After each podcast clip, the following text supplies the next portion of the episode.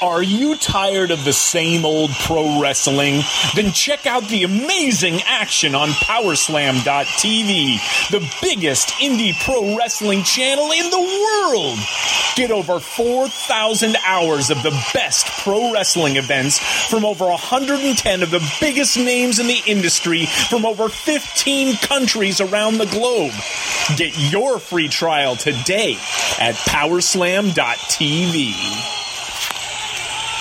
The following is brought to you by the Social Suplex Podcast Network.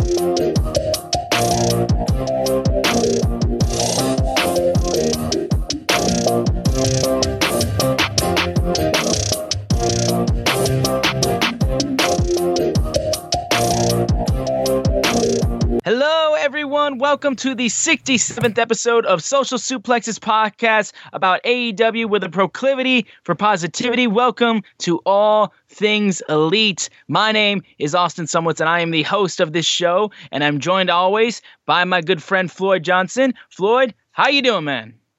I am doing well. Uh, this is a very happy Sunday. Uh, actually, um, I know we don't talk a lot, you know, about ourselves personally, but you you read it today. I actually had a little story that happened. I did see that, yesterday. yeah. yeah, it happened yesterday to me. Uh, uh, I had to work yesterday at 7 a.m., so me and my wife got up really early and went to IHOP so we could have Saturday breakfast. Uh, we were sitting there eating, and then a cop uh, walked past us to go to the bathroom, and I looked at him, and I thought I recognized him. And and you know why he's in the bathroom? I was like, yes, I used to. That cop used to be at uh, Crossroads Mall. That's a mall in Oklahoma City that I used to work with. My mom did was the manager of a survey place. It's something that doesn't exist. Everything's online, but he used to walk around with clipboards and you know ask people to do surveys. Uh, for all you old people out there that might have experienced this. Well, we my mom was there for 15, 20 years in there, so I basically grew up in that mall. Now there was a cop uh, named uh, uh, named Kelly. I'm not going to give his last name, you know, anonymity and stuff because he's a cop. Uh, but he uh, he worked Crossroads Mall. He'd be there all day, and it was like I grew up and I, he was always there. We talk. Uh, you know, when I was walking around, basically the mall would babysit me. You know, I would just walk around the mall all day and leave my mom alone while she worked. It would that would be my babysitter. He would give like tokens and we would chat, right? Well, he's the guy that passed and he stopped by on the way back and I said, "Hey, you used to work at Crossroads, right?" And he was like, "Yeah." And I was like, "Yeah, your name's Kelly." And he's like, "Oh, good memory." And I was like, "Yeah, my mom, you remember Quick Test?" And I told him about working there. And then you know, I took a moment because you know cops have been kind of taking a beating lately. You know, mm-hmm. it's been like everybody. It's like you know, arrest the cops that did this and that. I'm, and I agree with all of that. This is really not about that. I just really felt the need to tell him that when I'm having these conversations with friends and family, and I tell them that I don't have the bad experiences with police that other people may have, one person that comes to mind has always been him because he was always there at the mall. I always felt a level of safety. I knew I could go to him if anything happened. And I never, you know, I never felt like he thought I was a suspect or anything like that. He was just always there doing his job. And in my mind, I was telling my wife, cops' jobs are kind of like customer service or an offensive line on the NFL team. You don't hear when cops do a good job. you really only hear when something bad happens. So I really wanted to let him know that as far as part of my life and seeing him every day, I knew I was safe and I thanked him and, you know, I never had any problems with him. He says, man, thank you. I, you know, I didn't hear that. And he asked how I was doing, told me he was retiring in a few months. And I was like, thank you. So after that, we finish our dinner and we, we go out and we go to pay. And then the waitress like, your, uh, I think he took care of your check and he had already drove off. But yeah, the police officer that I know my whole life took care of my check. So that is a positive story out there. Uh, I, you know, I imagine some people have had different experiences, but most of my experiences with police have been positive. So I just really wanted to say that it is like this was not a political speech or anything like that. This was just telling you a feel good story that happened to me yesterday. I hope you, no one takes this at any more than that. But let's talk about some wrestling. Yeah, I was gonna say that's like not you don't need to really read too much into that. It's just kind of a nice, heartwarming story that like doesn't need to be read into, and it's quite easy to see um, what's positive about that. And that's kind of what we bring to this show, just a lot of positivity, and that's a great story. Definitely a cool little pay it forward thing. So yeah, shout out to him. But anyways, we got AEW this week. We got some big news, and of course, we are one week away from the start of Fyter Fest, the two week event that's taking place on TNT, and it's going to be an incredible week of shows. We've got more news also coming up in the future, but real quick, I want to start this show off by reminding you that this episode of All Things Elite is brought to you by Power Slam TV. Power Slam TV is where you get access to over 4,000 hours of content from over 110 of your favorite wrestling brands from countries all around the globe, right on your laptop and mobile devices. And if you use the code Social Suplex, you can get your first month completely free. And also, I want to make sure you are downloading this fine show on Google or Apple Podcasts. Please leave a rating and a review. And if you are so inclined to, you can also leave a donation through our new podcast provider, Red Circle. And be sure to support us as well by following us on Twitter and social media. Follow the podcast at AT Elite Pod. Follow Social Suplex at Social Suplex. And follow myself at S Zoomer4 and follow Floyd at Floyd Johnson Jr. on Twitter. Now we can get started off with the big news of the week, which is, of course, that on the day we're recording this is Sunday. So we are three days away from Fyter Fest. It starts this week. It's a complete, just stacked card of shows that's pay per view quality, but it's being given away on free TV on TNT for two straight weeks. And there is a lot of matches to look forward to that we will be going down after we cover everything that happened this week on Dark and Being the Elite and Dynamite this week. But it's got a lot to look forward to, and definitely considering um, everything that's going on in the world, a show like this is going to be something that can really lift a lot of people's spirits. So I'm I'm crazy excited for Fyter Fest. Floyd, how you looking into Fyter Fest coming up? Are you getting pumped? I am super pumped up for it. Uh, as a special thing that we'll be doing uh, for Fyter Fest, we will actually be recording our reactions right after the show. So Yes. Wednesday night, right after the show, it'll be me, Austin, and our special guest, Jeremy Donovan from Keeping It Strong Style, to give a, you know give an outside view of everything we loved and liked from uh, the Fyter Fest night one, and then we're gonna do that again on the eighth. So just to let you know, and just to revise, our shows next week's show is gonna come out on Wednesday, the day of Fyter Fest, day one, and then the next week's show after that is gonna come off the day of Fyter Fest week two. So there won't be any new shows that weekend. Those will be the shows for the week. But I am super excited. Anytime I get to see Cody one week, FTR the next. I mean, we'll go down the schedule, but you know, you know, having Oh, yeah. Cody in, in a show is always going to give it at least a B in my mind. That's all it takes. You just put Cody on the mat on the card, and then you're like, okay, I'm gonna get quality on this show no matter what. So we're good no matter what else happens. Now we got to talk about being the elite this week. So this week we had um, a really interesting being the elite. There was a lot of funny bits on this one. I especially love the little little thing that we saw at the end of the complete end of the of the show where they edited the animated Nick and Matt uh, outro where they plug everything and talk about pro wrestling tees and all their star stuff. Um, they added blood onto onto Matt's head because he's been gigging himself repeatedly. So I thought that was a really clever touch, and I was just like, because I immediately I was like, it got to the outro, and I'm like, oh my god, Matt died. But then I was like, oh no, they just gigged him, and he's going through everything else completely normal, besides the fact that he's covered in blood, which I thought was a really funny touch, considering the the amount of bits they've been doing with that specific thing. Another moment on this show that I on this one that I liked actually was a little bit of a subtle one because obviously a lot of people have been going uh, we talked about this last week too about Kenny Omega and how a lot of people are comparing Kenny Omega's stuff that he's been doing in AEW to the stuff he's been he did in New Japan a few years ago and how that was when he was considered the best wrestler in the world. Kenny brings it up to Colt, who's like he comes in, he's like, "Oh yeah, we're joking. I'm gonna come and chase me," and he's Kenny's not having any of it. He tells him, "This is it. I'm not this. If I see you again, if you do any of this again, like I'm not kidding with you. I will beat you within an inch of your life, and you will not survive the onslaught that I will bring to you." It's like I'm done with this comedy stuff. It works for you, but I've lost my edge.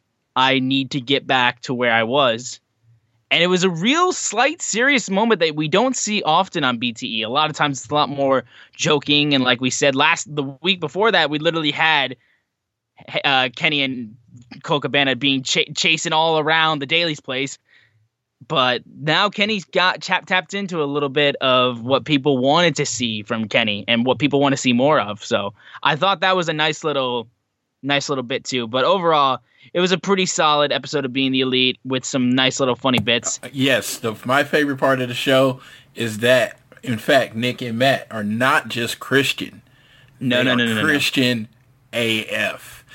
As a person, uh, I find that very, very funny because if you know what AF traditionally means, saying you're Christian AF is kind of weird. But it's So- okay. He was like, "Get the heck out." He didn't use the hell word. No, he didn't say yes. that. So he's So, you uh, can see he's very Christian. So they're Christian as faith. That's how I take it.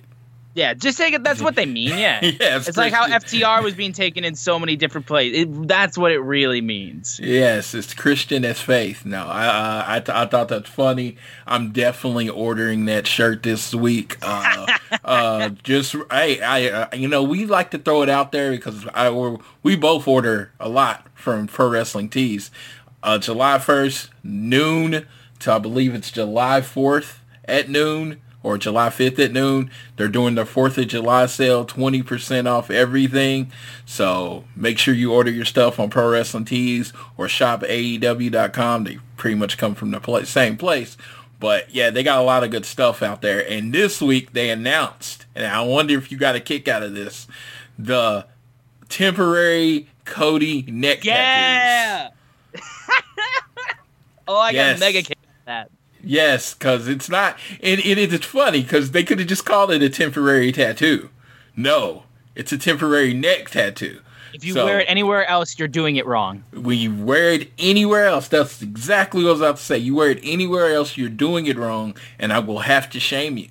And I'm not a, I'm not a, I'm not a negative person. I'm positive. I'm gonna hug you, and then I'm gonna whisper in your ear, "You did it wrong." Oh my god! Like it's tempting. It's so tempting because at one on one hand I'm like, I don't really think I need this. I'm like, it's it's it's whatever. Like I'll I'll probably grab maybe one or two shirts to support some of my favorite wrestlers. That's the other thing. Yeah. Uh, for the sale, it's not just AEW. It's everybody that's on Pro Wrestling Tees. So if you want to support your favorite wrestler, go ahead and do that because this sale is a perfect time to do so. However. There's a slight bit that's tempting. It's just like I want to get that freaking Yes. tattoo just to Yes. just slap it on my neck and just be like, "Look, guys, I'm Cody. I'll bleach my hair too. I'm going to the hair salon in like a couple weeks, so like I'll just bleach my hair blonde and then we'll be good." Yes. If no, you don't know this, I have rather dark skin. So I don't know how many of your listeners know that I'm I'm black. If I try to put that thing on me, I'm afraid it's not gonna show up. That's it's like in my life, I am a very happy person. It's the one thing I'm jealous of white people on. Y'all tattoos show up amazing on you. It's a better Like, canvas. Yes, it's like I got a Florida State uh, tattoo on my leg, and people are like, "Is that Washington Redskins? Is that this?" And they're just guessing, you know. And I'm like, "Okay, I have to stop and flash a light on it. That's what tattoo is." So I'm like, "Oh," and that that's very annoying. So uh, I am hoping the neck tattoo shows up, and that's Yeah. big. And if it doesn't, I'm just gonna have to get my fair fair skinned friends Sydney and Austin to rock the tattoo. So Yeah, right. you know, Yeah. people can see it. You'll have to tweet out to see if the, how the results are, and if it doesn't work out, then yeah, I'll Yeah. I'll I'll grab me a couple of them and then just slap it on there, and then I will probably- definitely send I will, out. Now that you give me something to looking forward to. It's like okay, I'm because I'm ordering on Monday during the sale. So when it gets here, I'm gonna be like, yes, I'm, I'm gonna put it on and post a picture of my neck tattoo. And if I and when I put it on, uh, my mom will be more disappointed with me than she already is with the whole pro wrestling thing. So it's it's a it's a two for one special. So it'll be perfect. But- I, I would love to be there for your mom's reaction. Oh my God, Especially if you don't tell her it's a temporary tattoo. You just come back. You come from outside and be like, "Hey, look what I got!" Oh God. Oh no, and she she she does not like tattoos at all. My my cousin got this really sick Legend of Legend of Zelda tattoo on his on his shoulder, which is uh it's the Triforce, and on each center on each piece of the Triforce, it's one of the characters from Wind Waker. So you got Zelda, Link, and Ganon, and it looks sick.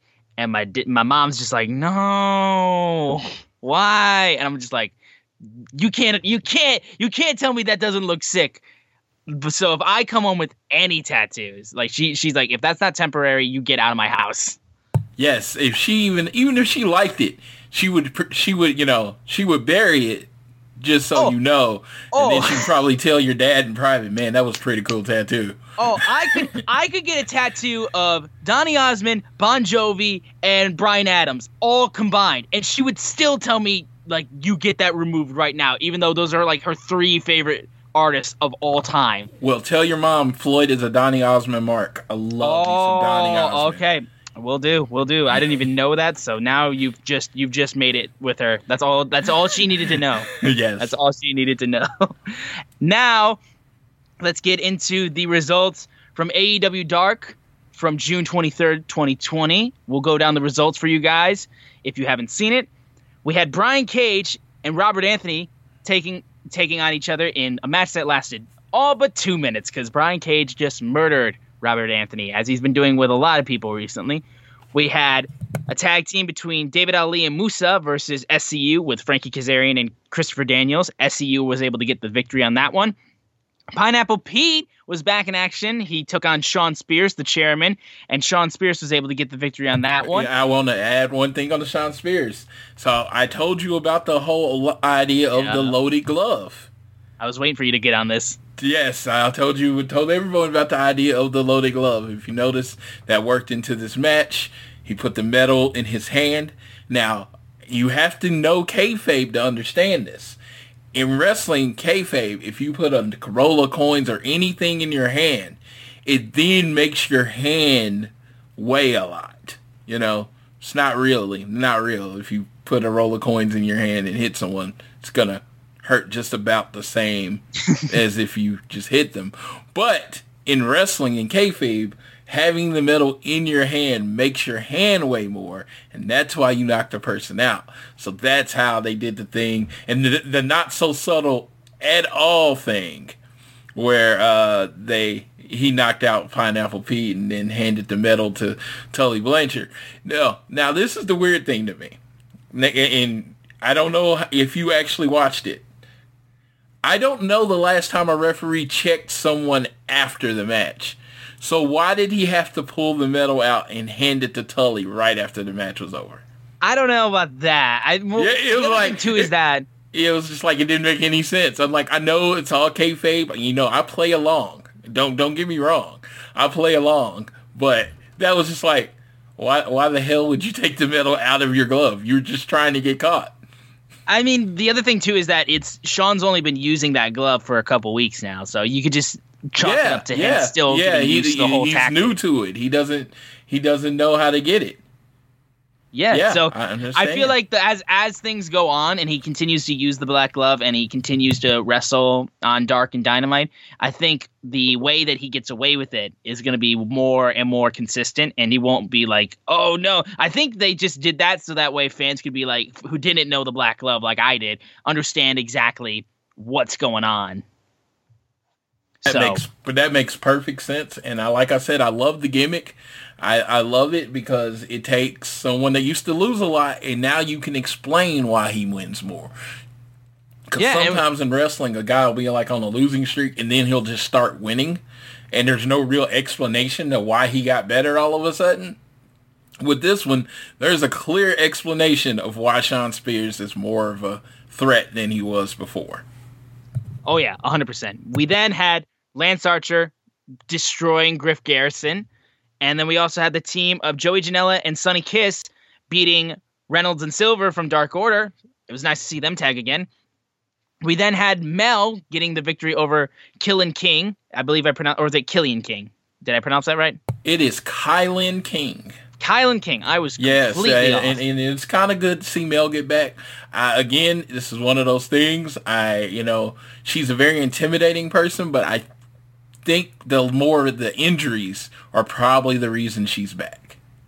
Most likely, yeah. We then had Scorpio Sky getting the victory over Lee Johnson. I, I'm still loving how Scorpio's continuing to go in the singles di- direction. We then had Jurassic Express beating Max Caster, Serpentico, and Luther. And then the final match of Dark, we had Orange Cassidy, OC, getting the victory over Peter Avalon. So those did- are your results did- for AEW did- Dark, and be sure to go on the YouTube channel if you haven't seen it yet. I did want to add thing one thing with Scorpio Sky. Love Scorpio Sky. Uh, I think he's super talented. But when you look at the moves that the higher athletes have in AEW, you know, you have Kenny Omega's One Wing Angel. You have Hangman using either uh, the Dead Shot or the Buckshot Lariat. Uh, you have Jericho's Judas Effect. You have Cody Rhodes Crossroads. I bring this up because I don't think the TKO is good enough. I, You don't think I- so? I like it, but it, it in with these devastating moves being used as finishers, I just think he needs that something to take him over the top. I think the TKOs are probably a nice setup move, but I think he needs that extra move to get him over the top. I don't know. What do you think about the move, sir? I mean, I think the TKO is a solid move, and I think considering like just the move itself, I think it's solid. But I think, like you said, there's a lot of really good finishes in AEW, and I you think see Jericho? maybe Could you see him pinning Jericho with that TKO? Would you buy that?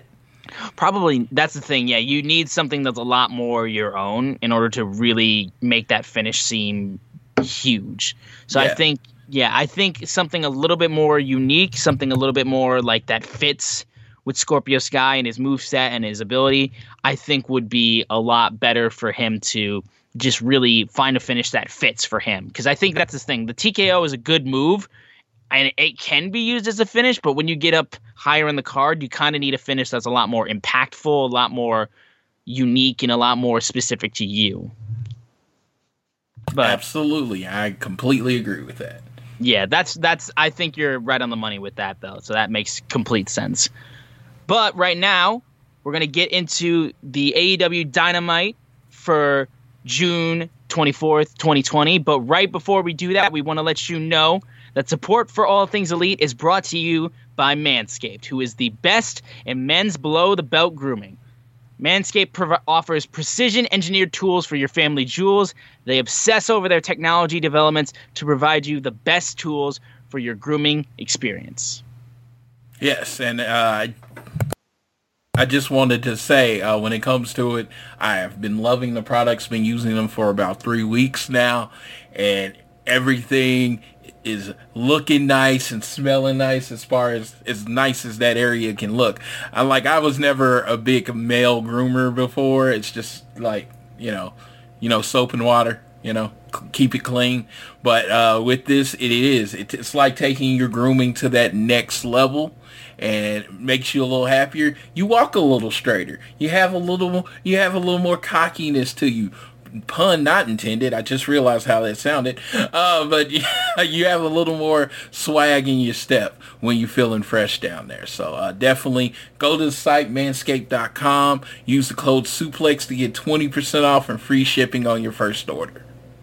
All right, now let's get into AEW Dynamite for this week. To kick off the show, we had the Lumberjack match between Mr. Mayhem Wardlow with MJF accompanying him versus Luchasaurus accompanied by his former by his fellow Jurassic Express members Marco Stunt and Jungle Boy. One thing, first of all, I fucking love best friends. Of course they come out dressed up as lumberjacks. Of course they do. It's I I wouldn't expect anything less from them. But this match was really, really solid. I loved just the overall agility that these guys showed. Like you get two big guys like Wardlow and Luchasaurus, and you expect just hard hitting action. You don't expect a lot of like flippy shit, I guess. But it wasn't even that. It was just really athletic, agile moves that were performed by both of them very, very well. Wardlow hit a great like there was just such great moves too. Like I loved the shooting star press that Luchasaurus hit on the outside on all of the of the lumberjacks. It was just cr- and the just I love the kicks that Luchasaurus hits, his tail whip that he performs. Like just this match was way more agile than you would expect too, because you just you assume that these guys are going to be just hitting each other with big blows, like like because like you're conditioned by other wrestling, like maybe like WWE, to expect just big guys just hitting with big shots, not exactly just moving with the quickness that these two do and it was just a really, really solid match. Man, what did you think of this? Oh, I will call this my Big E match of the week because it There was two go. big men slapping meat. I use that term because it's straight from Big E. I I love it. I just I just love that these are two. And these are two new big guys. These are 2020 big guys. Cause in 90s, probably even early 2000s, these big guys would have just threw forearms and slammed and you know did a test of strength. But this is 2020 you got uh you got shooting star presses and kicks and uh wardlow's freaking athletic and it's just that you know then you still get Brandon Cutler trying to be a good lumberjack and get the two back in the ring, and then his ass gets chunked, and then they uh, get on top of, I believe, Luchasaurus on the outside of the ring on the hillside, and he just throws them all off of him because it was it was just such an impressive uh, performance by both. I have been waiting for a Luchasaurus like singles match against someone legitimate to see what he can do, and in this one. MJF becomes the first person in AEW to pin Luchasaurus. Yeah, I mean it's a it's a big it's a big uh, accomplishment definitely, and I also really liked how Jr. and uh, Tony Schiavone pointed out that like Wardlow is really good, and like right now he's a lackey for the smug MJF. But when he breaks off and does his own thing, he's somebody that people need to watch out for because yet we you, you don't see him too often in the ring because MJF is the focus. He's the main event. But Wardlow is proving to people that he can go and will go crazy when given the opportunity. Yeah, that And- F10 is a freak of like a freak of nature. It's like you sh- you shouldn't be able to do that to people his size. Yeah. You shouldn't be able to pick Luchasaurus up and spin him around in the air like that. It's just like that should not be physically possible, but yeah, definitely physically possible with him. It's like it seems like anything's possible when you put a guy like that and just with that much athleticism. But MJF was able to distract Rick Knox, which gave Wardlow the time to hit a low blow on on Luchasaurus and then hit that F10 again. But after that was over, Jungle Boy and Luchas Jungle Boy and Marco Stunt went to check up on Luchasaurus after the match, but MJF just jumps them. And then just all the lumberjacks get into the ring. Chaos starts going as everyone's beating the crap out of each other. And then Jim Ross says that Tony Khan just gave word over the headset that at Fyter Fest it's going to be MJF and Wardlow versus Jungle Boy and Luchasaurus. And I am very, very excited for that match. Yeah, anytime just any time MJF and Jungle Boy are in the ring together, I want to see it. Uh, they were mentioning that this can be kind of the rivalry going forward. Actually, Tony mentioned that on Unrestricted this week that MJF and Jungle Boy could very much be a rivalry, one of the new rivalries that AEW's built on. Yeah, and I think that it's something that can go for for a good while too. Like considering how MJF and Cody is going to be a, is the feud that will last forever because they just it's, it's the history between them is huge. But this is another really solid rivalry too because Jungle Boy just he's so pure. It's just when you look at him, he's just a pure dude, and MJF just complete dick. So it, it's it's a perfect mesh for a rivalry, and then having the addition of Luchasaurus and Wardlow just makes it like it's it's two sides that are like you can see the similarities, but you can also see the mega differences, and they're just going to collide at Fyter Fest, and it's going to be a great match, and I'm very excited for it. Yeah, the big thing with MJF and Wardlow is that they're business arrangement. You know, MJF in essence pays Wardlow to be his bodyguard. So the thing is, business relationships change all the time. You know, you got Jurassic Express with Jungle Boy, and, and they're friends. They are family. You know, they they hang out together when they're not wrestling. You know, they text each other. They're on Facebook together. That's more of something that lasts for a while. But at least MJF and Wardlow know what each other are like MJF probably fully expects Wardlow to turn on him one day, and he's like, "Okay, I'm okay with that because I fully plan on turning on you one day." So, I, I it's it's just the dynamics in the relationship are pretty amazing. I just like the difference in how they interact with each other. I think it will really translate into the match too. I think we're to see some really good stuff there. We then found out, oh bless bless it. I was I was terrified about this for so long. Thankfully, Dr. Britt Baker, DMD, was grateful enough to take Tony Schiavone off of the friendship timeout that he was on from last week. He is now he's totally good. He's clear of all transgressions, so we're good. That was you was know what? That is how virtuous and how respecting the doctor is. Uh, to, you know, to how nice she is to and forgiving that she is to let Tony off the hook. She was in that trash can for at least six hours. You know, at least. at least six Even though hours. even though even though the show's only 2 hours, but you know. Yeah, she was in there at least six hours, and she was embarrassed, and Tony wasn't there to save her. So that's his fault, but she forgave him. I, you know, Doctor Britt, Doctor Britt, thank you for giving for forgiving Tony. And my Tony, as a as a commentating man, I appreciate it for the forgiveness there. It's forgiveness is a wonderful virtue, and I appreciate the gratitude that Dr. Britt Baker showed towards Tony. Now we had uh, the AEW Women's Champion Hikaru Shida taking on Red Velvet. When when Shida came out of the tunnel and then walk down to ringside, Penelope Ford, the number one contender, along with uh oh, apologies. I'm blanking on his name. I feel terrible. Uh, Kip, Kip Sabian. I got it. I got it. I got it. I got it. Penelope Ford was there with Kip Sabian, and they were just going after Shida, just running their mouth as Shida walked down to the ring. And Shida was not dealing with it. They were not. She was not.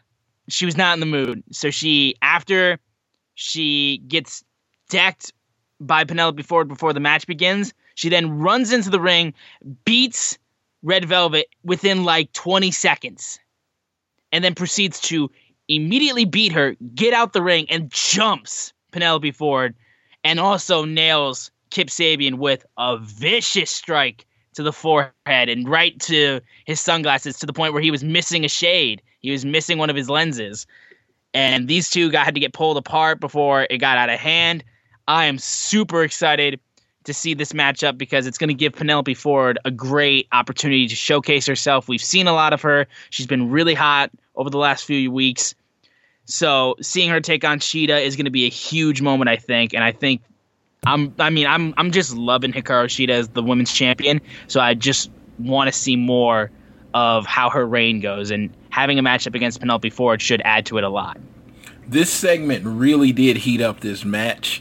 I Oh, yeah. thought the match didn't have a lot of heat, but Hikaru Shida coming out and she's angry and staring at Penelope and they kind of reaching at each other before. Then she shows how pissed off she is because, you know what? She didn't even play with Red Velvet. Needed a face, Falcon Arrow, boom, done. Literally. And let me tell you, I was uh she was coming down towards the ring. They got in a little attack with uh, Penelope Ford. I ran to get something to drink and I missed the match. I literally had to rewind it because the match happened so fast. But then I realized the brawl after was like even better than that. In the background, you had uh, Cezar Bononi who has recently been released from NXT, he's just standing there with his eyes wide open. You know, maybe he, he could be an AEW recruit in the future, but he's standing there with his eyes wide open watching these women go at it. And, you know, poor, uh, uh, poor Ricky Starks caught a little bit of the backlash from it. It was just like, okay, now I'm excited to see this match. I can honestly say it was like I knew the match was happening, but I didn't really have any emotional ties to it before this segment.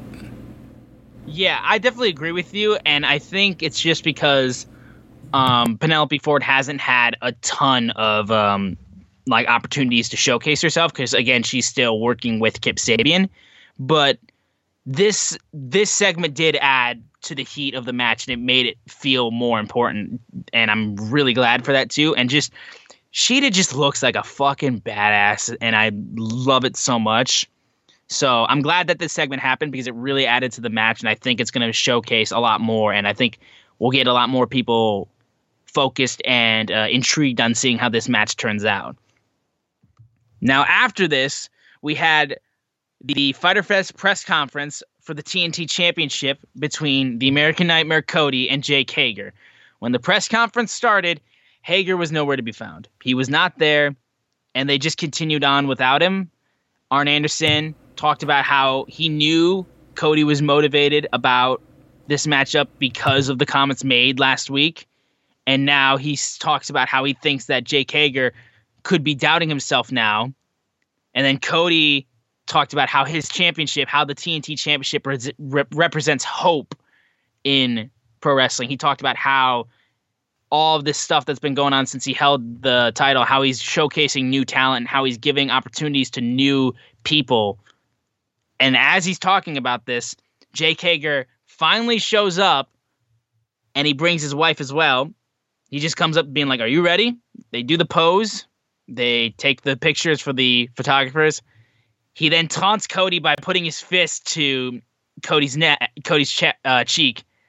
Cody doesn't take it. He's just he slaps it away, calms everybody down. As Hager walks away and Cody starts to walk away, Hager's wife just throws a throws a glass at him, throws some water or some drink at him, and then just pieces out.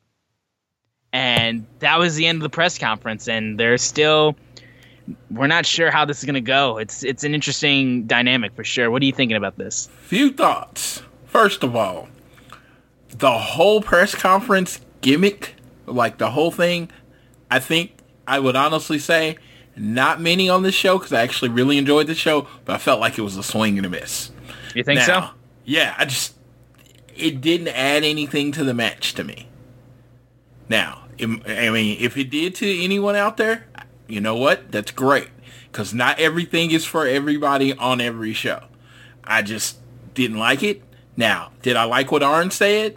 How he uh how he used a coaching motivational tool. He basically told Cody that he wasn't ready, so Cody would prove to him that he was ready.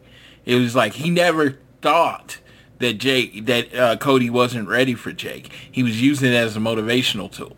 Then Cody talking about what the belt meant to him and how it's hope and how Ricky Starks came with like three dollars in his pocket and left with a job. I think all of that hit great. But I think that would have been a, just a great in-ring promo. I think the press conference setup, nothing really added to this whole match. I think it could have been Cody and Arn cutting an in-ring promo with Jake coming out basically doing the same thing. I will say uh, his wife has the most natural. Catalina has the most natural heel heat of like any woman I've seen since Vickie Guerrero. It's like Vickie Guerrero came out and people moo booed her and hated her from the moment she said excuse me. It's the same way with her. She has such and I wouldn't even call it a resting bitch face. I would call it a resting angry face that you just want to immediately boo. A resting smug face. That's the best word. She has a very smug look on her face, like she is better than you, and you immediately want to boo her. And that kind of heat you can't teach. So I want to give her like even when I say I didn't like a segment, I can tell you a whole bunch of stuff I did like out of it. And her throwing the water on Cody, it's funny because I was at a con what four or five years ago. Well, I guess it was like it has to be like six years ago, where Cody came as Stardust and uh, Stephen Amell was there. And, you know, Brandi threw water in Stephen Amell's face. And I just remember that vividly like uh you know like you you know it, it just seemed like the same actions there and it was pretty cool. And all i had to say is catalina better watch out because she might catch a bionic spear from Brandi. So she better not get physically involved. Like i said there was a lot from it to take from it but it just it just like it didn't hit with me like i thought it should. Yeah, I could see how they were trying to make it like a lot and make it feel big. And obviously, press conferences are a good, a decent way to get intrigue in a match. I mean, you see it all the time in Yeah, in MMA absolutely. and.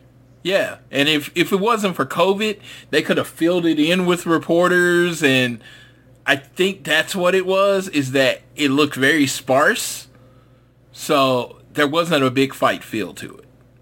Yeah, I think that's the thing is that we're still continuing to use these techniques even though we live in a in a COVID lived world and in a different circumstance where fans were in attendance and reporters were able to be in attendance, it would make it seem a lot and you could see like camera snapping and all this kind of stuff.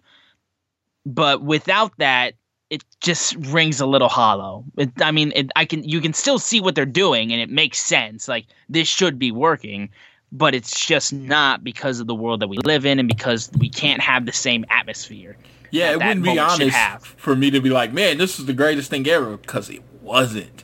It just felt like it was just something that was happening. You know what I mean? It was like I could, I could wax poetic about a whole bunch of different parts of that show, but I honestly could say that was the like one I felt what would have been a swing and a miss. Yeah, but overall, the match is still looking to oh, be very entertaining. Oh, I mean, Jake Hager is a beast of a man. It's like I've already seen him, but until I saw him in a bar in Gainesville, Texas, did I notice how huge that man is. God, Like, yeah. like you stand next to him, and it's just like you look up, and he is just so like the best word I can use is thick, and his hands are like freaking huge. It's like, again, I always say people in MMA uh, have a different thought because I looked at Jake Hager and I was like, dude, I would never want to piss that man off.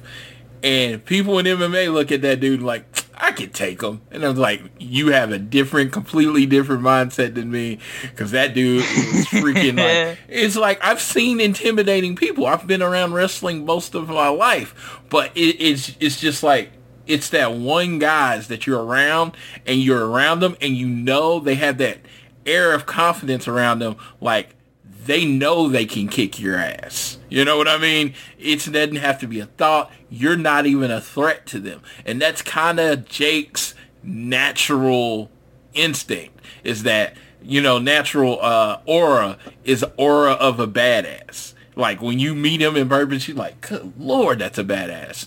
And it's like, no question. It's like, yeah. So he's a very big, he's a very big dude and he's always going to be believable to me because, you know, I've seen the big hurt in action. So Yeah, I'm trying to remember when I was at Revolution and um, after the show because I remember because when we went to the hotel room, um, we were over by the bar where a lot of the wrestlers just decided to stop by real quick after the show was over. And I believe I shook hands with Jake Hager. I could be wrong. That night's um, there's a lot that happened that night, and I was it's a little fuzzy for me because it's been a while. But I've I believe I shook Jake Hager's hand, and yeah, he's fucking huge. If I didn't shake his hand, I saw him, and he's huge. So I totally get that that what you're saying there because he's just a big dude. So, but it's a TNT championship. It's Cody. There's going to be a lot of hype surrounding it, no matter what. Just this segment didn't necessarily hit the way it should have. After this, we had the exalted one, Brodie Lee, with Silver and Reynolds of the Dark Order accompanying him, teaming with Boom Boom Colt Cabana as they took on the team of Joey Janela and Sonny Kiss, who, as it goes on more and more, I'm really loving this team because just the way they work together and the chemistry that they seem to have, it's weird because it doesn't seem like this should be a team that you would expect that would work as well as it does, but it works really well. And I loved, I loved the finish of this match so much. There was a lot of high spots. Sonny and Joey were just flying all over the place and just jumping like crazy, taking huge risks and off the top rope 450s, just huge high risk dives. But the way it finished was the thing that really, really, I loved how it turned out. We had Brodie who nailed Joey Janela with the discus lariat, and then Colt Cabana, who's the legal man, comes into the ring, and then just Brodie presents Joey Janela. He presents the bad boy for the pinfall for for Colt, and Colt just looks at it, quickly jumps for it, and then gets the pinfall victory. He gets a win after weeks and weeks of just getting losses, and Brodie's just pretty much serving him that win. Like Excalibur said, he served it on a silver platter, and he's really pushing. Like, see, you're getting wins when you're with us, buddy. Just stick with us, and this will continue. He's selling the Dark Order as much as he possibly can for Colt, and Colt seems like he's buying into it more and more. And after this, also, we had Lance Archer just uh, Oh no, demolish. I, oh, I was wait, wait, wait. you wanna say about something? this.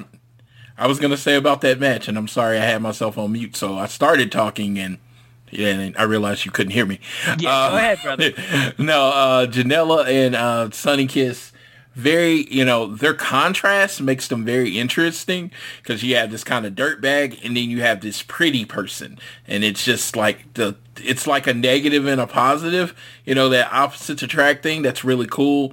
But I think the whole Colt Cabana Dark Order storyline is my favorite thing in AEW right now as far as a storyline because Colt Cabana is this fun-loving, happy gimmick that people haven't taken serious for years. He's the comedic match guy. He does the Superman pin. Ha ha, there's Colt. And, you know, and then you find out there's this different side of Colt that he's been professional wrestling for 20 years. He wants to win. He takes him serious. He wants to do it in a fun way, but he is a serious athlete. And he, you know, doing it his comedic and fun way, it wasn't working out for him the way he wanted to. So the Dark Order, who does then does prey on people at their lowest, preyed on pe- uh, Colt when he needed this win. It's just such a juicy BetMGM has an unreal deal for sports fans in Virginia. Turn $5 into $150 instantly when you place your first wager at BetMGM. Simply download the BetMGM app and sign up using code Champion150. Then, place a $5 wager on any sport. You'll receive $150 in bonus bets, regardless of your wager's outcome. And if you think the fun stops there, the King of Sportsbooks has plenty of surprises in store. Check out daily promotions, same game parlays, live bets, and so much more. Download the app in Virginia today and get $150 in bonus bets instantly from your first wager. Only at BetMGM. BetMGM and GameSense remind you to play responsibly. See BetMGM.com for terms. 21 plus only, Virginia only. New customer offer. Subject to eligibility requirements. Rewards are non withdrawable bonus bets that expire in seven days. Please gamble responsibly. Gambling problem? Call 1 800 Gambler. Promotional offer not available in Washington, D.C. meaty storyline because you know obviously you believe it's going to end with Colt Cabana versus Brodie Lee as a match. That's what you think. But this one, you know, he serves Colt Cabana up. You're like, okay, it wasn't working doing it the old way. why not try it Brodie Lee's way? In Brodie Lee's way, you get wins. You had Alex Silver, you know, Alex uh, Silver and uh, Alex Reynolds and John Silver out helping. They get, you know, and they win. Uh, so it's just like, and it's kind of a big win because Joey Janela, even though Joey Janela and Sonny Kiss are a new tag team, you know, they, you know, they were pretty hot. They had won a couple matches. They had good chemistry and to lose that early, you know, kind of sets them back. So it's like, because I really didn't know who was going to win or how they were going to play the story out. So this match had a lot of intrigue for me. And I think Sonny Kiss and Joey Janela building up the story that they're still getting their chemistry right. They just started. So of course they can lose early. You know what I mean? And it doesn't hurt them. But then you have Brodie Lee and Colt Cabana and it adds so much to them moving forward. So I am I am very intrigued by this. Uh, the Dark Order. I was one of the few people that was like all about the Dark Order at the beginning, and you know I didn't know it was going to turn into this. Now I'm not going to act like I'm Nostradamus and uh, figured this out before anybody, but it has really took a turn and it works. And then we found out this week on Talk is Jericho that uh, the people that were talked about as the leader of the Dark Order were Marty Scurll, Matt Hardy, uh, Brodie Lee, and I think they were going to use Luther if Brodie Lee didn't work out. So I, I think it's intriguing what what's been going on. How that first name, it's almost like thank God that didn't work out. Thank God he said no almost. You know what I Yeah. mean? Because it ends up working out with Brodie Lee, and I think having the Exalted One be such an intimidating singles presence on his own adds to the Dark Order. It's not like there's this guy that's five seven. No disrespect to short people, you know. There's not there like it's this guy that's five seven that needs a lot of help. It's this guy that is completely intimidating on his own, and he rules with a as a bully and with an iron fist. By uh, but also he takes advantage of you feeling low. Yeah, and it's a good, it's a really good fit. And it's like when Brodie, when Brodie Lee did arrive in AEW, I, I was like, oh my god, they're going down this path with him. But then I was like, yeah, this is a good fit. I really like this fit. And then after this match as well, Lance Archer jumped Sonny Kiss and Joey Janela, and then they just, well, Joey went to throw a steel chair at at Lance Archer and didn't really work out too well, and just nailed him with a big boot. And yeah, Lance Archer is just continuing to run roughshod after he didn't win the uh, the TNT championship, and he's showing that like he sh- he's still a beast that should be taken seriously, and he's making sure like Jake the Snake had to keep Lance Archer from going after Janela too hard because after he hit that big boot, he wanted to continue laying beatings on Joey and Sonny Kiss. So I Yeah. expect that we're going to see more between them in the future. In the future. And that personality dynamic has taken a, a change. Uh, I, I respect Jake the Snake, but when he was first starting, I thought all his promos were about him and not how big of a badass Lance Archer is. Again, great pivot. He took a note, and now he can't control Lance Archer.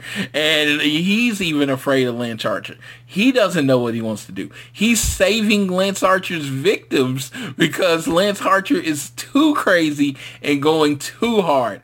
I love it. You know, when people say, oh, you can't teach old dog new tricks, Jake the Snake has adjusted his role in this relationship very well. Very much so, yeah. And I'm just I'm excited to see what else he does. Now we get to your boys. We get to FTR taking on SCU. So Dax Harwood and Cash Wheeler taking on Christopher Daniels and Frankie Kazarian. And I love this match. Like just the way that Dax and Cash just worked Frankie just repeatedly, just working on the arm, going crazy old school tag team wrestling, just working a single body part and just wrenching it repeatedly throughout the rest of the match. And they just kept isolating them, and well, they just kept doing vicious moves. SCU had a lot of great spots in there as well, and it's like two freaking awesome tag teams just putting a clinic on on how to do a freaking solid tag team matchup, and it was just hugely, hugely entertaining, and it was a big victory as well for FTR. And man, what did you think of this match? I want to hear your thoughts. This was my favorite match that I saw all week. Not surprised. Not shocking at all. Uh, this was straight 80s tag team. And the reason I say this, this was more of an 80s face versus face tag team. The thing about FTR is they haven't worked heel yet. You know, they they work body parts, they cut off the ring, but everything that they do right now is legal. And in a, certain parts of it, when they did the hot tag, Cash Wheeler hot tag Dax Harwood. And that was like, you know, the hot tag is usually reserved, you know, for the face tag team. So this was a great face versus face battle. It was very hard hitting. Uh, Amy, uh, Amy Phoenix AEW, who used to be a host on the show, she said this is like a strong style that they brought. And that's really what it was. It, it was, you know, kicks, punches, you know, moves, then you know not a lot of flips. I mean, uh, Cash busted out a surprising Hurricanrana, a Hurricanrana or, or Frankensteiner, and people were like, "I thought you said no flips." Well, as they do in their matches, that was an ode to the Steiner brothers, who the Frankensteiner was named by uh, Scott Steiner. He used to do that move in the matches. They were very physical people, but you know he still busted out uh, a Frankensteiner every now and then. So uh, you then got the suplex uh, splash combination attempt. You got a Vegematic which is when he was holding the guy and then he dropped and did the leg drop. Again, straight out to the Midnight Express. Um, you know, SCU, very crisp tag team. Lots of great double team maneuvers. I love that they were kind of booked as even. I mean, I know I could go on this match. I mean, seriously, we could do another hour show just about this match because I love tag team wrestling so much. But the highlight of the match, and if you listen to my other show, Wrestle Around Around the Ring uh, on WrestleJoy, you will hear that this is probably going to be high on my list. Is when my boy Dax Harwood he hit a slingshot suplex. Now I know a lot of people. I don't know. Had you ever seen a slingshot suplex?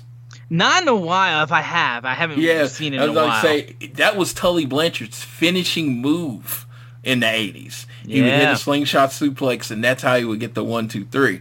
So he hits the slingshot suplex, and then he throws up the four. And again, uh, you know, Four Horsemen, my favorite faction of all time, my favorite group of all time. I have more like different stuff that I've had signed and stuff from the Four Horsemen than any wrestling group ever. So they they were my childhood. They were my heroes. Arn Anderson, my favorite wrestler all time. So to give a shout out to the Four Horsemen, where in in you know, you know, if you're looking at it, you're looking at a lot of hints of people throwing up the four. You know, and there's only a certain amount of people throwing up this four, and it's like, is it is it breadcrumbs? Is it you know? Is it little things leading to what I hope is the uh, uh, a reemergent re-emergence of a new horseman? Maybe, maybe not. That's off the line. But that moment when he threw up the four, I'm literally in my chair and I jump out of it, and I'm like. You know, me, I'm an excitable person as it is. If you can't hear, tell by what I'm talking, my wife is like, what the hell are you doing? What is wrong? What happened? And I just kept screaming, he threw up the four. He threw up the four. She didn't know what the hell I was talking about. because, you know, she couldn't care less. And I, I did it and she showed it. She's like, is he part of the Four Horsemen? And the fact that she got that made me love her even more. Yeah. So, you know, there was an actual moment where I felt more in love with my wife. And it was like that she knew what I was talking about there. So, yeah. That's- this was this was amazing. I love that the finish kind of came out of nowhere and it was kind of ugly, you know, because that's what wrestling used to be. I mean, wrestling is pretty now. It is Okada versus Omega. It is Will Ospreay versus Ricochet, which I am fine with. I love it. I, you know, I am old, but I, I, I you know, with wrestling, I can change with uh, the times. But this was old school and grimy and not everything was smooth. And it really does make it look more like a fight to me. And that's what I love about FTR I thought SCU was the perfect tag team partners. I would be shocked if anybody does it any better than that. No, man. I'm like once I saw that four two, I'm like Floyd just lost his shit right there. I'm like it's it's done. Because every time that four gets thrown up, I know instantly like they're teasing it so hard, and I know Floyd's going nuts about it. And yeah, after the match, Butcher and the Blade took hostage FTR's pickup truck, and then the Lucha Bros made their return, jumping behind uh, Dax and Cash and they challenged FTR and the Young Bucks to an eight man tag match at Fyter Fest, which holy shit, that's my match that I'm looking forward to the most. Yes. Um, again, this is like Lucha Bros. If you heard me last week, I said I can't wait. They're part of. They're probably part of my three favorite tag teams ever. I even said that last week, and it's like at this point in time in the ring were the Lucha Bros and FTR, and then came out the Young Bucks. So it was like one, two, three, let's fight. Like the only way this could have been better if it was like Lucha Bros and Proud and Powerful against these same four people. Because you would literally have one, two, three, and four in the ring at the same time. But I love the Butcher and the Blade. They're to me again 80s, very much an 80s tag team throwback tag team, grimy. Uh, their match with FTR I thought was really good. So it, it, leading to the rivalry in here, and then yeah, Lucha Bros, the most exciting tag team in the world. Uh, you know, I you know, I can't say it's a lot really close. Rey Fenix does something every match that I've never seen before. Pentagon has this such this natural charisma that he took three fingers going up and three fingers going down and made it a thing. So, you know, a dude that doesn't even speak the language has people chanting a Spanish phrase. So how much charisma do you have to, to do that? to pull that over. So I, I just I'm super excited about this match. I imagine it's gonna go crazy and it's gonna have a bunch of people yelling about that there's no rules in AEW, and I love it because it's eight man tags are supposed to be pandemonium. I generally hate multi man tags, but this one, it there's a story behind it. The, uh, if you haven't paid attention, FTR has been taking shots at the Lucha Bros since they got there, saying that they we're going to teach them tag team wrestling because you know put the tag in tag team wrestling because they don't know how to tag. You know, again, I understand because you don't have to actually tag in Mexico, so it's not it's more of a suggestion than a hard rule. Yeah. So yeah. when they wrestle here, I could see you know you get confused, but FTR has really been going at Lucha Bros when it comes to tag. So there's a story there. They're butchering the Blade. They want to be noticed, and they know the best way to get noticed is go after best. And of course, FTR is trying to take that step over everybody to get to the tag belts. So again, you can see other tag teams having problems with them. And then the Young Bucks, that tenuous relationship between the Young Bucks and FTR. Are they going to be able to get along? Are they going to turn on each other? Oh my God, I'm excited for that match. Oh yeah, there's like so much to look forward to in Lab. Like you said, like eight man tags can be at times too much. This is just just right, I think. Just the right amount of much. And I think it's just gonna be absolute chaos in the best possible way. We then had a really solid video package hyping up Tag team titles match between best friends and Kenny Omega and Hangman Adam Page that's taking place at Fyter Fest. I'm so happy that best friends are getting this shot. I've been saying it forever. I think best friends have been overdue for a tag team title shot. They even said in the video package, everywhere we've gone, we've never been tag champions. So this is their moment where they can really get a shot. And Kenny Omega and Hangman talked about how they may not be great friends, not even they're definitely not best friends, but they're the best wrestlers and they're the best tag team that's in AEW right now, and that's the reason why they have that title it's a match that I think a lot of people should be keeping their eyes on because I mean they literally said we decided to have the best tag team match in all of wrestling just like that. So Yeah, These Kenny Omega guys- kind of came off of as a dick if you were paying attention. Oh, a little bit. Yeah, no. Yeah, were he's like, we decided to be the tag team. Damn, just like that, we're the champions. He was kind of a dick, and I kind of dug it. I found it. I like this whole video package. Again, did a good job of building the best friends as a legitimate team that actually has a chance of winning. Because I had kind of rolled them off as just you know a carryover champion to the next event. Now they've kind of sold me on the fact that the best friends could win. Yeah, and again, Kenny, Kenny too, like with those comments made, like he's really, he's building himself up. He's getting that ego going too, because like he was called the best wrestler in the world for years, and now he's kind of not much have been said about that for a while. But now he's like, oh no, I'm still the best, and I'm teaming with the best too, because we like we became champions. We wanted to be champions, then we became champions. It was that easy. We wanted the best tag team match of all time. We made the best tag team match of all time. Didn't take that long. So like he's carrying himself like he like he knows he's the best. So it'll be interesting to see how the dynamic goes uh, as we go into that match at Fyter Fest. So I'm really pumped about that. We Uh, then had- too. Oh, go ahead. I just said me too. Oh yeah. We then had the very, very, very, very, very, very short match between Brian Cage and Jon Cruz. I am sorry, Jon, you got murdered tonight. Taz was on commentary for a little bit, just hyping up Brian Cage, but then he comes out. This match was supposed to be uh, Jon Moxley versus Jon Cruz, but Moxley was uh, decided not to attend because he did come in contact with somebody with COVID nineteen, specifically uh, Renee Young, his lovely wife, uh, had tested positive for COVID 19. So she quarantined. And because he's been in contact with her, he also took the time to step away. Um, I believe he still should be good for week two of Fyter Fest, if I'm not mistaken. I think he's still set to go for that. So there's no worry about the match being canceled whatnot. Um, also, uh, our our hearts go out to Renee. We're hope we're hoping she's doing well. Um, we and everything that's going on too with the amount of cases that popped up at the performance center. Yeah, we're hoping everybody's doing okay. Get well But- soon. yeah, get well soon, Renee.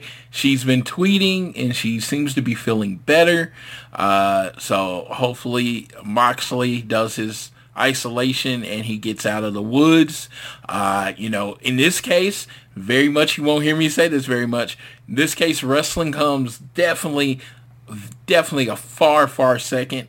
I want to make sure Moxley's healthy and that he's not in Jacksonville handing it out to other people. So I definitely take his time, get better, take care of your wife. You know, there's and you know there are things in the world more important than wrestling. I don't say that much. I don't say that very often, and my wife would probably be shocked to hear that.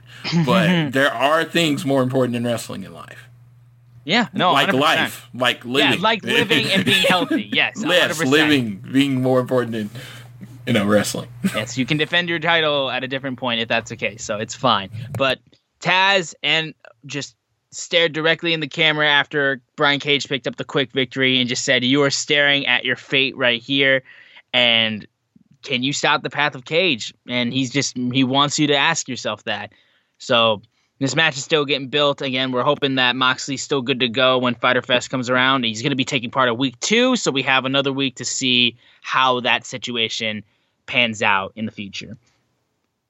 After that, we had a backstage segment with Brodie Lee and Colt Cabana. Brodie Lee wanted to ask Colt Cabana for one more chance to show him how good winning feels, how good victory feels, and he asks him to tag with him to face SCU at Fighter Fest. So we're gonna get to see another chance to see Brodie Lee and Colt Cabana teaming together. So I'm interested to see how this goes because SCU is a more formidable opponent in the tag team division. So we'll have to see former tag team champions, obviously. So we'll Yeah, see it's even how this more matchup goes interesting. on. because how in the story of you know Colt coming to AEW, he came in with SCU. Yeah.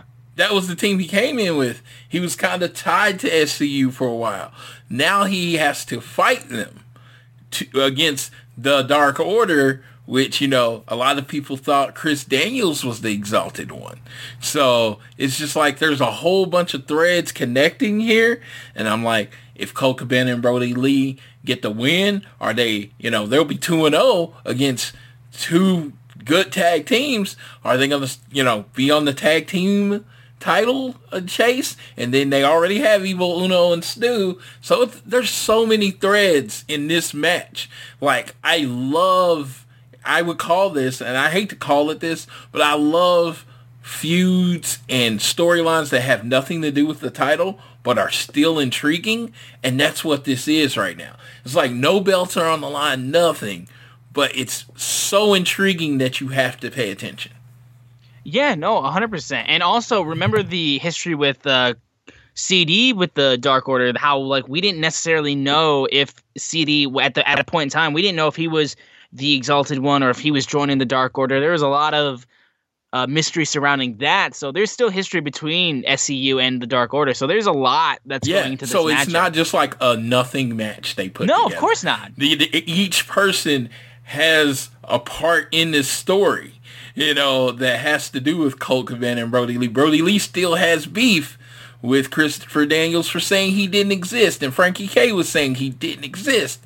So it's like, okay, this is not just a random match. We needed a fill-in match for Fyter Fest. This match has a story. Whoever wins it matters. If if Brodie Lee and Colt matters, it's like Colt, he, you keep winning with him. When are you to accept that this is fate?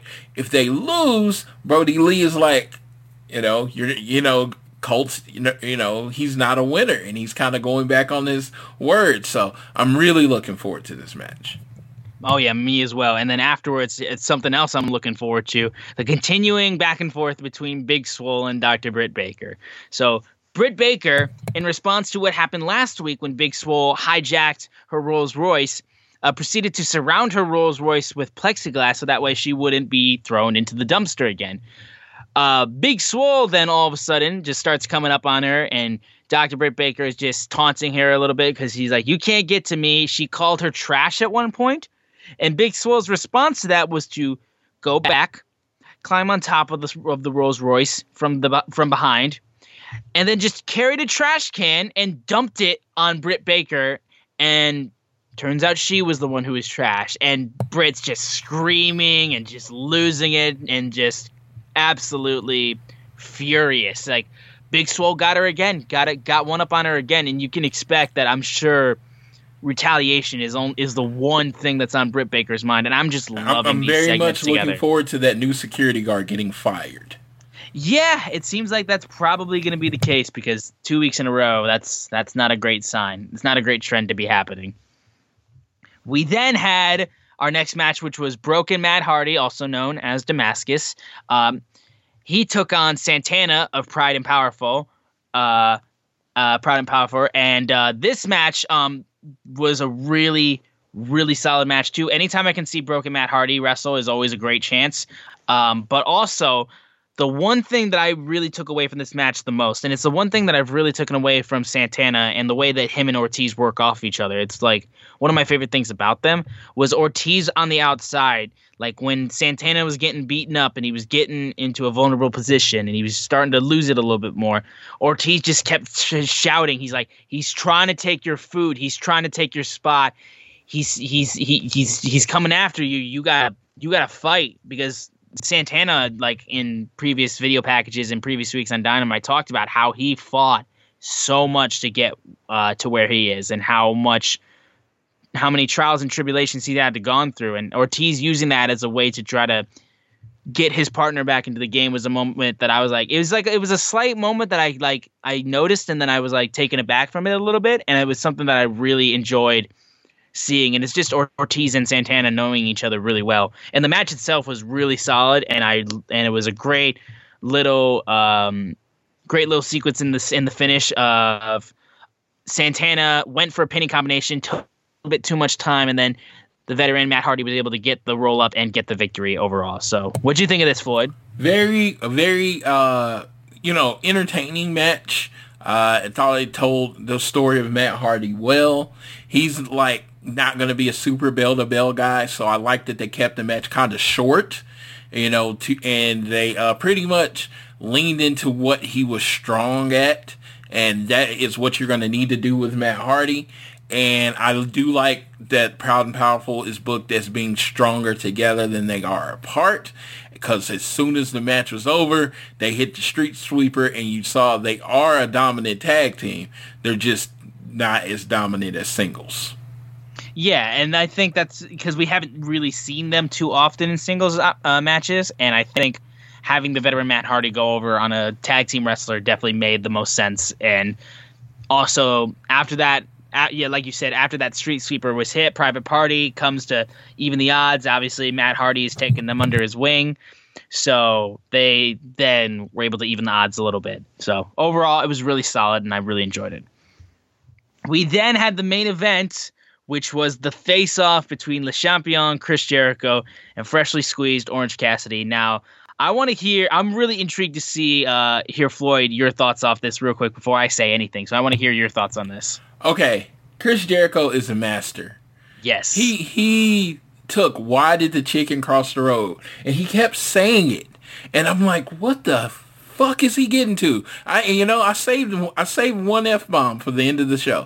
Where is he going with this? I'm like, why did he cross the road? And then he broke it down and I was like, do you know that's exactly how people have told me they felt about Orange Cassidy? Like exactly. They're like, you saw him the first time, it's awesome. You see him the second time, it's awesome. Third or fourth time, you're like, well, he's not doing anything. Why should I care? And it was hilarious. And he brought it together so well. And it's like, uh, Tiffany has once told me that she thinks Jericho is the greatest of all time. And with every week and every promo and every commentary and every great match, I'm having less and less of an argument against her. yeah, He's just so good. And it just it elevated the profile of this match. Orange Cassidy is like he matters and to everybody that's going to be watching him for the first time, you know, he's going to perform well and it's just I am so excited about this match that I did not care about like I had heard it was going to be a match and I didn't care about it at all. But now I'm just like are they gonna go with OC? Is OC gonna beat? Uh, is gonna be Chris Jericho, or is how's this gonna work out? And it's just like Chris Jericho's so good, he can beat you and still get you over. Oh yeah, no, and like I like you said that one that when he was just repeating that joke, I'm like, what on earth? Like, why are we doing this? I'm like, I, I had I had like one moment where I had flashbacks of like of like suffering sac- succotash shit, and I was like, no, no, no, no, no, no, no, no, no, no. So I was a little bit nervous, but then when I realized what he was going with, I was like, that's fucking genius. I was so for it. Just it's a joke everyone knows, but the more you hear it, the more annoying you realize it is, and that's what Orange Cassidy is. And I was like, "Oh my god, the, the little journey you took us on with that! Like, it's he's just such a good promo. He's such a good promo, and he's just yeah. I totally understand why people would consider him the greatest of all time. I mean, he's been calling himself that for a very good while, and it you it's harder and harder to argue against it because it's just he comes out and he proves it every single week. Orange Cassidy just taunts him at first and just starts doing those light kicks.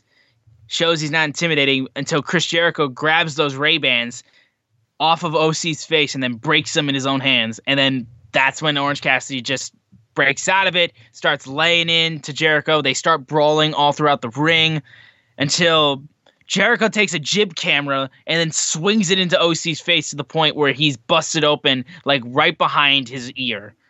And then Orange Cassidy then throws him down onto the railing until he runs up the stairs of the Daily's Place, runs down, nails him with a Superman punch, and Jericho goes flying through a table. And it was a great finish to lead into um, Fyter Fest. I thought it was a great moment to get people hyped for week one of Fyter Fest and get people hyped for how huge these two weeks are going to be for AEW. I have no complaints with this segment whatsoever. Just so the uh, so the Superman punch is kind of like his official finisher, which is cool, and I think this match established it, and it established that uh, Orange Cassidy has a killer instinct, and you know sometimes you can bleed unnecessarily, and you know, and it not help a match at all. But this blood, which was accidental, completely accidental, helped this segment so much. It just added an intensity to Orange Cassidy. Now there's an Orange Cassidy t-shirt with him bleeding on it and that you can buy at Pro Wrestling Tees or shop shopaew.com. It's going to be amazing. I'm really looking forward to this match. Uh, this is uh like I think it's like the week two like co-main event, and it's just like it's a lot of heat. You'll hear more of my thoughts on it Wednesday, like who I think's gonna win. You know, when, after the uh, other show, but I was I was just fired up. I thought this was a great ending to Dynamite. Uh, yeah, thought it was a great ending to Dynamite. Yeah, and we got a lot to look forward to for Fyter Fest Night One. So let's get into our predictions and our thoughts of Night One of Fyter Fest, which takes place on July 1st. So we know Chris Jericho will be on commentary for the show, so there's a plus. Um, however, I mean, four person commentary, it gets to a point like I get a little nervous of people getting their stuff in. So we'll see how that turns out. I just want to make sure that everyone gets their stuff in and doesn't get too cluttered. Yeah. Excalibur's usually the one that goes away when they add the fourth person. Yeah, which is a shame because he calls everything so well. Yeah, and it's like it's uh, it's one of those things where you have too many, too, almost too much talent. When they have, whenever they get that second show on TNT, I think they're gonna go down to two two man teams, and I think that would be great. I think that'll be the perfect st- setup right there. I think just because it makes it makes it way less cluttered and it's easier for commentary to flow way better. Like, and I'm I will judge that so much because I I care so much about commentary and pro wrestling. So that's I I'm I'm hopeful that it'll still work out, but four person commentary teams scare me. So let's hope it's okay. We have Private Party taking on Proud and Powerful after uh, that little incident between Matt Hardy, and that's going to be a really solid match to open up the show. You got two crazy good tag teams just going back and forth, so that'll be a great uh, opening. If good, I had to good s- change there because I accidentally put LAX on the notes. So. Oh no no no no no no! I uh, yeah good we're, mental we're, change there. I just noticed that at, I did it. we're looking at Google Drive right now, and I see LAX, and I'm like, nope, not saying that. yes, good job there. Uh, these two teams have worked a lot together. We got uh, we got a match with them t- as a tribute to Chris Travis like a few months ago, and I, I even thought at that time I thought they left something on the table with this being a pay-per-view quality match and night one probably the first match, I don't think they're going to leave anything on the table. I think they're this is the match where they're really going to let it all go, and it's with it most likely opening the show. I think they're just going to let it all fly out. If I had to guess who I think would go over in this matchup, I'm going to go with Private Party. I am going to go with Proud and Powerful. Uh, I you know Matt Hardy's going to come out with Private Party, as they're called Hardy Party, and then Jericho's going to be on commentary. So it's like they're both going to have their veteran mentors. But you know, I think Proud and Powerful is one of those teams that I don't think gets enough credit for how good they are. Oh yeah. So, so I, I, I do think you know they might go ahead and get the win here to maybe build to something going future. But if Proud and Powerful gets the, I mean, uh, if uh, Private Party gets the win you know, I could see that leading more to a six man coming up. Yeah, and that's kind of what I'm thinking. Just because, also, I feel like Private Party, um, like are sl- are kind of like like when they were wrestling in the tag team tournament and they beat the Young Bucks is when they really got hot and people really started taking notice. And Proud and Powerful with them being with the inner circle, like they've their stock has still been relatively high just because they've been showcasing themselves a lot. I think Private Party is um, is due for a good win, and with it being on a pay per view like show, I think they'll be the people to go over. Now, Absolutely. After- Absolutely. Uh, I mean, I could, I could see that. I could see it actually going both ways. But yeah, you Same, have yeah. your prediction in. I love that we're going against each other. You, yeah, we'll see. We'll yeah. see who comes out on top on these predictions. Yes. We'll turn into like some cultaholic shit where we'll have punishments. We won't. We're not going to do that. We're, we're not going to do it. um, we then have the women's championship match between Hikaru Shida and Penelope Ford, as of course all four titles will be defended through these two nights. And Shida is really starting to get going, being the women's champion. I love Penelope, but I see Hikaru Shida going over very easily in this matchup. Yes, uh, I love Penelope Ford, and I think she's going to give a good effort, and she can do a lot of high spots, but I don't think she's ready to be the world champion yet.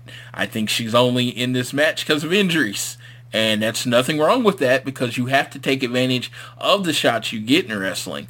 But that being said, I think this will she'll have a strong she'll have a strong showing, but Hikaru ends up getting the win in the end. Yep. And then after this, we have the team of Jurassic Express with Luchasaurus and Jungle Boy taking on Wardlow and MJF. Um, this one, I'm actually leaning towards uh, Wardlow and MJF because the heat streak that MJF has been on has been so strong. And I think after um, like, and part of me is like, well, after Wardlow got the win with uh, shenanigans with the low blow, I think I'm thinking, well, Luchasaurus and Jungle Boy might come over on this one. But at the same time, MJF has been like unstoppable, and I, I just think uh, I'm leaning towards MJF and Wardlow in this match, and I'm not exactly sure why, but that's who I'm leaning towards. I think Jurassic Express are more of a tag team and they're an established tag team in the company. So I think they get the win. I think that because with Wardlow beating uh, Wardlow beating MJ, uh, Luchasaurus, with MJF beating Jungle Boy, it's it, it really is. This feud's getting really, really one sided. So I think if you want to keep heat there, you have to give Jurassic Express a win eventually. So I think this will be where they win. Yeah, it's it's this one's probably the one I'm not the most confident with. So I can totally. Yeah, I was gonna say I'm not confident Jurassic either Express. way because they have. I mean, MJF is a pushed wrestler. You Oh, know, yeah. he doesn't lose. He doesn't get pinned. So them winning makes a ton of sense. But I think this is a feud they want to go on for a while. So the only way a feud can really go on is if the other guy wins. Otherwise, it's just you know uh, a route. It's just this. Okay, MJF beats you every time, so let's you know change it up. And then you have the uh, you have the wild card, which is Marco Stunt, who he's a five what three person inside. He's a five three person on the outside, and I think I might be giving him two inches, but I'm gonna call him five three. But he's six seven on the inside. Oh yeah. So there there there's always the worry Marco because you know that I mean like Yeah, I it don't want I don't want to compare him to Scrappy Doo, but all I see when I see Marco is Scrappy Doo. Yes. Um, you know, he reminds me of, uh, I don't know, I, you know, this probably might precede your wrestling, but there was a wrestler back in the day. He was Bob Carly's brother called Crash Holly. Of And he course was- I know Crash. Oh, I see. I didn't see. I don't know how far you go back. And he I go far. he- I go a bit far. yeah, he was short, but he called himself a super heavyweight. He just had this. He was like, you know, you know, I'm only this tall, but you know, I'm six eight in my heart, and that's how I feel about Marco Stunt. Uh, I will say one thing more about Marco. Um, I need when if I ever get the chance to uh, meet Marco because I haven't gotten the chance to meet him yet. Um, I need to sing a duet with him because he's actually a really freaking solid singer. So I want to do a duet with him on karaoke or some shit. So that I need to make that happen. Now we have the tag team championship match between Kenny Omega and Hangman Page versus Best Friends. Uh, I'm going with my heart with this one. Uh, I want Best Friends to take the titles. I just want them to take the titles.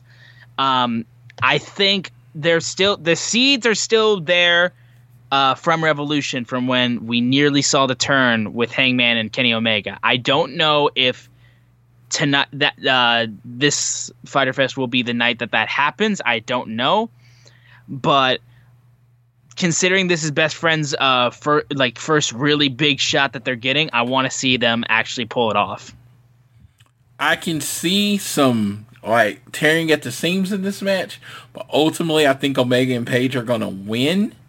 I I personally would love the best friends to win.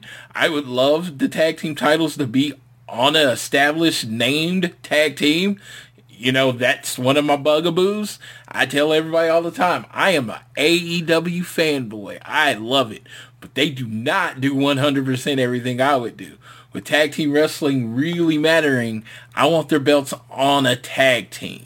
So the fact that Omega and Page are kind of just thrown together, uh, it, it's kind of like it, it's kind of like you you know you get one you know get something like a rock caught in your sock. You know, it's not hurting you, but it's kind of annoying. That's what them having the belts are to me. yeah not saying that they're doing anything bad with them they've been unbelievable but yeah we I, totally with you, there, and that's why you why have I the want best tag teams in the world in, on your company. Like you have the best tag teams, career tag teams, never breaking up tag teams in the world in your company, and your belts are on two people. Everybody's just kind of waiting to break up. Yeah, and I th- I think I think that we're getting to the point where the breakup is going to happen sooner than we think. So Absolutely. I'm thinking I'm thinking it might be when best friends win the title, but that's my thought. Then we finish off with the main event of night one, the TNT Championship between Cody and Jake Hager. Uh, I feel like we're both going with Cody with this one. Yeah, I don't. I think there's when they announced this match, I said there's a snowball's chance in hell that Hager actually wins. Yeah, I mean, it's the I mean, if- Championship is what Cody is looking to build right now, so I think Yeah, he's yeah, going to hold on to that for a while. Real fight, this would last like two seconds and Hager would kill him. But uh, but uh, in a wrestling match, uh, yeah, I just Hager's a nice big threat towards him, but I feel like you're going to kind of see who. I think this is going to lead to seeing who Cody's next challenger or next opponent is because really there is no heat behind this match. I love this match. I love Cody. He is my favorite wrestler, but there is zero heat behind this match. There's like no one that I know, casual or not casual, thinks Cody can lose this match. So therefore, most people don't care about it. I want you to care about it. I need you to care about it. I love Cody. And don't get me wrong. It's just I don't know if it was the COVID thing or whatever. It just and maybe it's him defending the title every week. It just feels like there has been no build for this match. Yeah, I know they of- tried. They tried. Don't get me wrong. It's just like I said. I don't know. Maybe I maybe am I on the island here?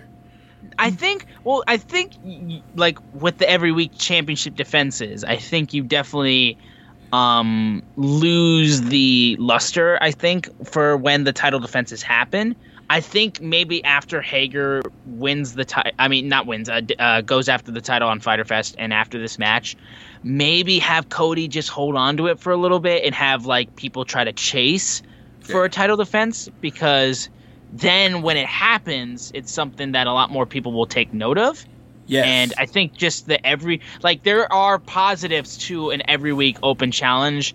Um, we've seen it with Cena, we've seen it a little bit with Cody, but I think also you lose a little bit for the title ma- title defenses. So I think Yeah, maybe it's take a couple weeks. it's ringing like if anyone watched Buffy the Vampire TV slow show and they just had their monster of the week and you know there you Buffy would kill it and you never see it again. That's what it's that's what Cody's title ring has come off as. It doesn't feel like anybody's a credible threat to win. Here's the monster of the week for Cody to vanquish. Yeah, just just give it some time, I think, and build. Give more time to build to these um Yeah. to these because we've already established like because people have already. Oops, sorry. We've already established that Cody, like he said every week, he didn't defend it this week, so like we the the every week argument doesn't need to be used of him defending it every single week. Exactly. So and I mean, and it's like, yeah. So he's coming off more of as a mid-season bad guy than a season finale bad guy. And the me- uh, mid-season bad guy can't win. They're strong, but they're gonna lose. You know they're gonna lose because you still got a whole nother half of the season to go. That's what Jake. If using TV terms, that's what Jake Hager feels like. He's a threat, but you don't think he's gonna win. And now I would think, I think it would be a home run if Jake Hager just comes in and beats the shit out of Cody and wins. Like, Mhm, like goes two like minute, two minute, like power bomb, boom, boom, just be stronger and faster than Cody's ready for. I think that would lead to the every week nature of this title, and that would keep you on your toes. But if Cody goes ahead and wins, and he just wins, or he, you know, if they if there's nothing fishy about the finish or something, again, it'll just feel like geek of the week. Yeah, and I, again, like I think now that we've kind of gone off the, he hasn't defended it every single week, and I, again, there's positives and negatives to this whole open challenge thing, and it just seems like for for your secondary title, like it needs to feel just as big, and it shouldn't be like feel like. Oh, who's gonna who's gonna lose to Cody this week? Who's gonna lose to Cody this week? So we'll see how things change, but I think just giving it more time for competitors to come challenge for the title will make it way bigger, I think. But anyways, that'll wrap it up for this week's episode of All Things Elite. Thank you guys so much for listening. Um, real quick before we sign off, um, be sure again to support us by following us on social media. Follow the podcast at ATE at at AT Elite Podcast, like ATE Pod. Follow Social Suplex at Social Suplex. Follow myself at SZoomer4 and follow Floyd at Floyd Johnson Jr. There's nothing left to do but let my buddy Floyd take us home here for tonight. I want to wish everybody a happy and safe week. I, I hope you are wearing your mask, taking whatever social precautions that you deem necessary for yourself, and you're looking out for others to help them not get sick. That's, I mean, if you've seen it in other countries, and this is not political, it seems like getting rid of COVID is a team effort. Now, it's not going to be a vaccine. It's not going to be any one person doing anything. It is a collective team effort of watching out for each other. So I advise everybody, wear your mask, social distance, whatever you can to help the next person. Not yourself, the next person. And I would like you to uh, I would like you to make sure you are tuning in to AEW Dynamite this week. Unfortunately, they lost in the ratings to uh, WWE. I know people are still watching the show, so make sure you're tuning in Wednesday nights. And you know, uh, NXT's doing their thing this week. Uh, make sure after you watch AEW, go watch them too, because then you can't get enough wrestling. But I want to remind you, as I always do, as we're getting back to this week, whether you are home, school, or work, always do your best to be elite.